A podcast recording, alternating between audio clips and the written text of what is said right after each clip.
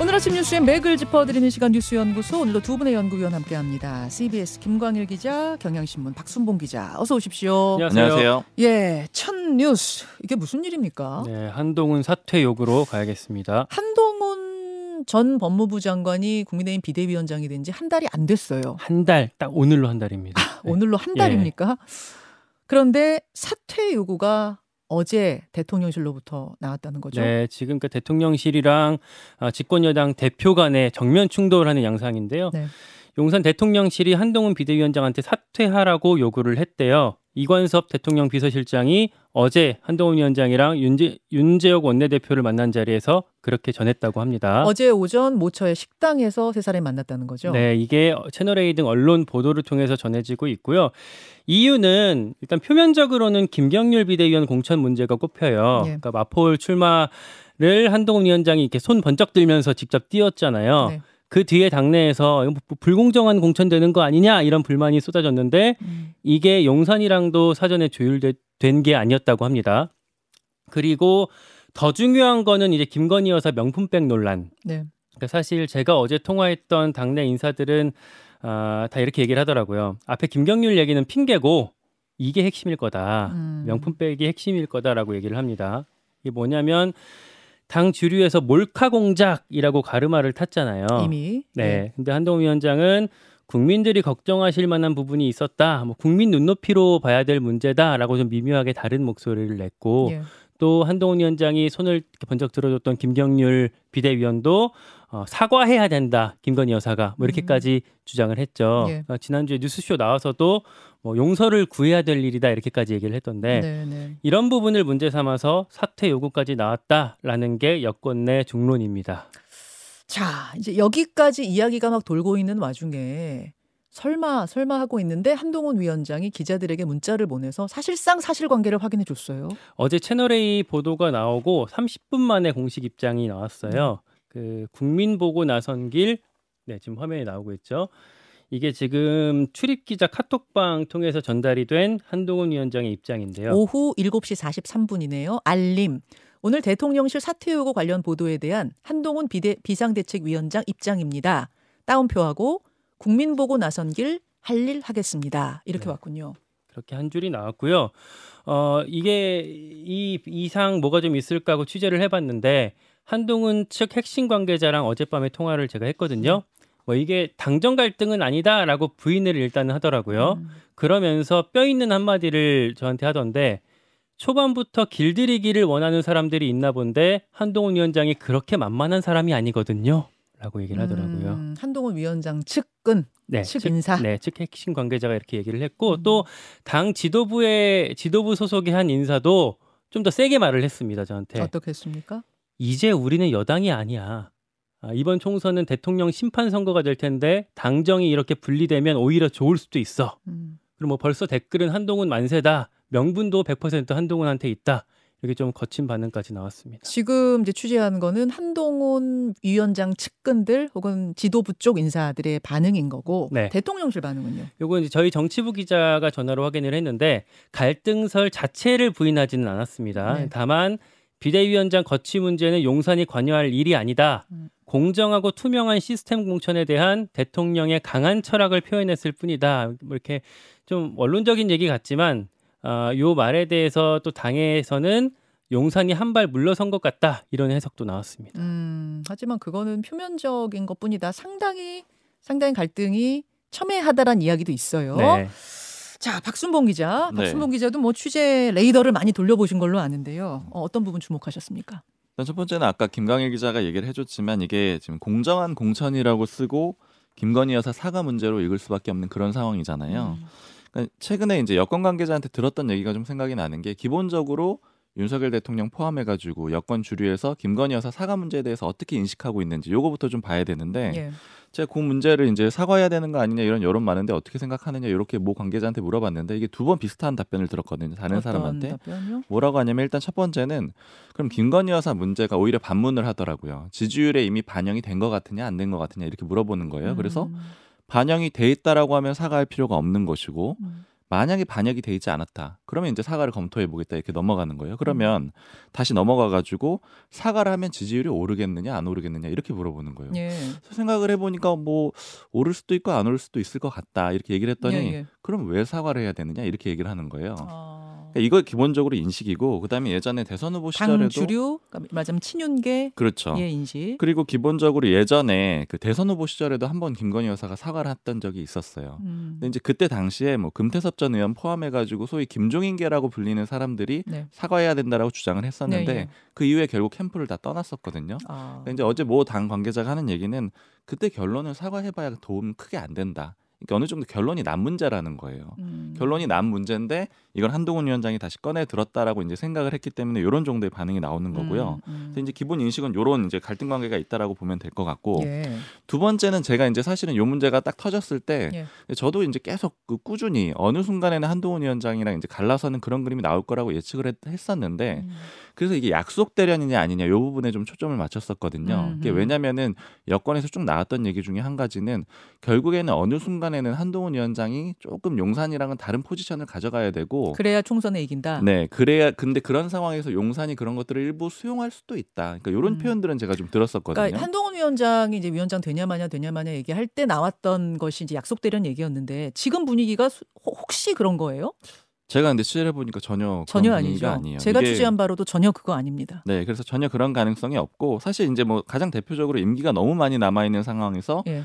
방식 자체가 너무 거칠다는 거예요. 그러니까 약속 대련이라고 하면은 보통 예를 들어서 뭐 한동훈 위원장이 한번 연락을 드렸는데 오랜만에 음, 음. 오랜만에 드렸습니다 이렇게 나오고 용산에서 이제 부른 다음에 뭐 고민을 많이 음, 하셨지만 음, 음. 뭐 수용을 하시기로 했습니다 이런 그림이어야 되는데 어제 저 입장문에 대해서 당 관계자가 딱 이렇게 표현을 하더라고 네. 이거는 몹시 불쾌합니다. 저는 사퇴를 거부합니다. 딱 이 표현이라는 거예요. 네. 그러니까 이거는 이제 결국 한판 붙자라는 그런 네. 표현이 되는 거고 루비, 루비 콘 강을 넘어갔다. 이제 이렇게 된 겁니다. 예. 그래서 이제 다음 단계로 좀 봐야 되는 게 한동훈 위원장이 버틸 수 있느냐 없느냐. 그거죠. 요 문제를 봐야 되는데 음. 제가 어제 당모 관계자 이제 지도부 쪽에 인사한테 물어보니까 표현을 이렇게 하더라고요. 음. 소현세자처럼은 안 될 겁니다. 딱 이렇게 얘기하는 어, 거예요. 말이에요? 소현세자가 누구냐면은 인조 때 그 병자호란때 청나라에 끌려갔다가 음. 청나라의 문물을 좀 보고 이제 돌아와가지고 뭐 나라의 개혁을 좀 주장을 했는데 결과적으로는 아마 이제 그, 그 독극물에 의해서 이제 사망한 걸로 추정이 음. 되는 그러니까 예, 그게 예. 뭐딱 나와 있지는 않은데 예. 그렇게 되는 인물인데 예. 이렇게는 안 될 거다 이렇게 딱 얘기를 하더라고요. 그러니까 딱 이 표현을 왜 썼지 생각을 해보니까 한동훈 위원장이 처음에 네. 그 궁중암투는 없다 이렇게 표현했던 거 기억나요? 기억나요. 네, 기억나요. 딱그 표현을 좀 우회적으로 다시 활용을 한것 아, 같아요. 여기 궁중 아니고 궁중 암투 같은 건 없을 거다. 이 얘기 했었어요. 그때도 맞습니다. 기자들 질문 받고. 근데 결과적으로는 궁중암투가 일종의 벌어진 거고 뭐 이렇게 된 이상은 이제 버티겠다 이런 좀 의지가 강하게 좀 있는 상황이고 어. 이제 결국 이제 이렇게 된다라면 의원들의 반응이 일차적으로는 좀 중요할 것 같아요. 음. 그러니까 지금 용산의 뜻은 어느 정도 좀 분명해 보이거든요. 음. 왜냐하면 만나서 네. 물러나세요 했는데 못 물러나요? 이렇게 했더니 이건 이제 용산발로 기자들은 많이 해석을 하고 있는데 기사가 나온 거잖아요. 그 네. 다음에 네. 기사가 나왔다는 거는 이제 우리 뜻은 이렇다 거잖아요. 네. 이렇게 이제 공개적으로 밝힌 거고 음.